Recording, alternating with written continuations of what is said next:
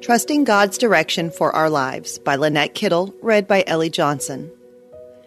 You intended to harm me, but God intended it for good to accomplish what is now being done, the saving of many lives. Genesis 50 20. When other people are making decisions for our lives, we don't like it. How can we trust that someone else would know what is best or most beneficial for us? What if they go against what we want to do? What if they choose the direct opposite of what we would choose if it was up to us?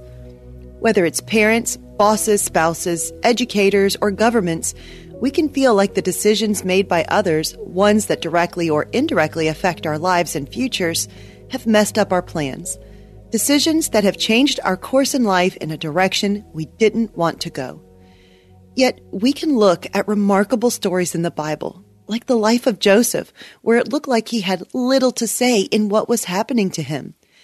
Interestingly, despite the decisions others were making for him, especially during the most difficult times, it was God who was directing his steps. With all Joseph endured, Scripture doesn't record him being upset or worried about the direction his life had taken at the hands of his brothers and others in his life, even though there was much room and opportunity for him to question it. We don't read of him wondering why God had placed him in a family where his own brothers would turn against him. The Bible doesn't record him expressing anger at being sold as a slave or falsely accused or thrown into prison. Joseph could have spent his life blaming his brothers for their evil actions against him. He could have been angry and resentful towards Potiphar's wife for falsely accusing him of making advances towards her. He could have spent his time plotting revenge toward the chief baker for forgetting about him and leaving him to perish in prison. But nowhere in Joseph's story do we read where he blamed the actions and decisions of others for his path in life. Years later, Joseph sums up his perspective on his brother's actions towards him and most likely how he viewed the decisions others made for him. You intended to harm me but God intended it for good to accomplish what is now being done, the saving of many lives. Like Joseph, instead of looking at all the ways others have interfered, disrupted, and made decisions seemingly detouring the course of our lives in ways we wouldn't choose, we can believe God has a good plan for our life. As Jeremiah 29:11 assures, "For I know the plans I have for you," declares the Lord, plans to prosper you and not harm you, plans to give you hope and a future. And although it may look at times like others' decisions are setting our course in life, and we can't understand how in the long run it could all play out well, instead of feeling despair, we can believe God is the one who is truly directing our steps. Like Proverbs 20:24 explains, a person's steps are directed by the Lord. How then can anyone understand their own way? We can choose to trust God with our lives even when we don't like the decisions being made for us, believing what Romans 8:28 explains.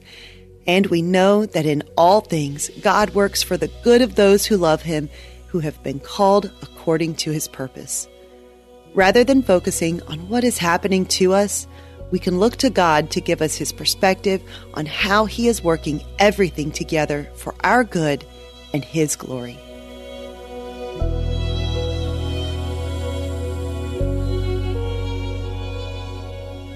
Hey everyone, thanks for listening to Your Daily Bible Verse, a production of the Salem Web Network. If you enjoyed what you heard today, we'd love for you to head over to iTunes and rate and review our podcast. It really does help people find us. This episode was produced by our managing editor, Kelly Givens, and recorded and edited by Stephen Sanders. Be sure to come back tomorrow as we examine more of God's Word.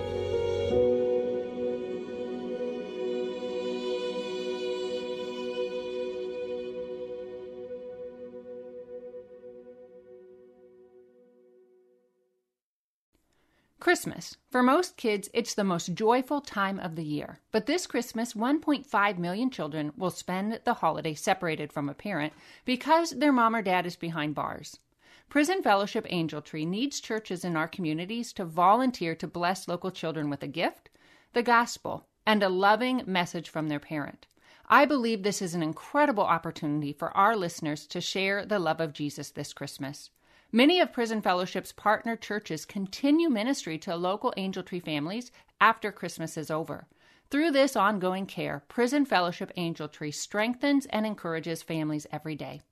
Angel Tree wouldn't be possible without the help of faithful volunteers. If you're ready to make an eternal impact in your community, please register today at angeltree.org backslash church. That's angeltree.org backslash church.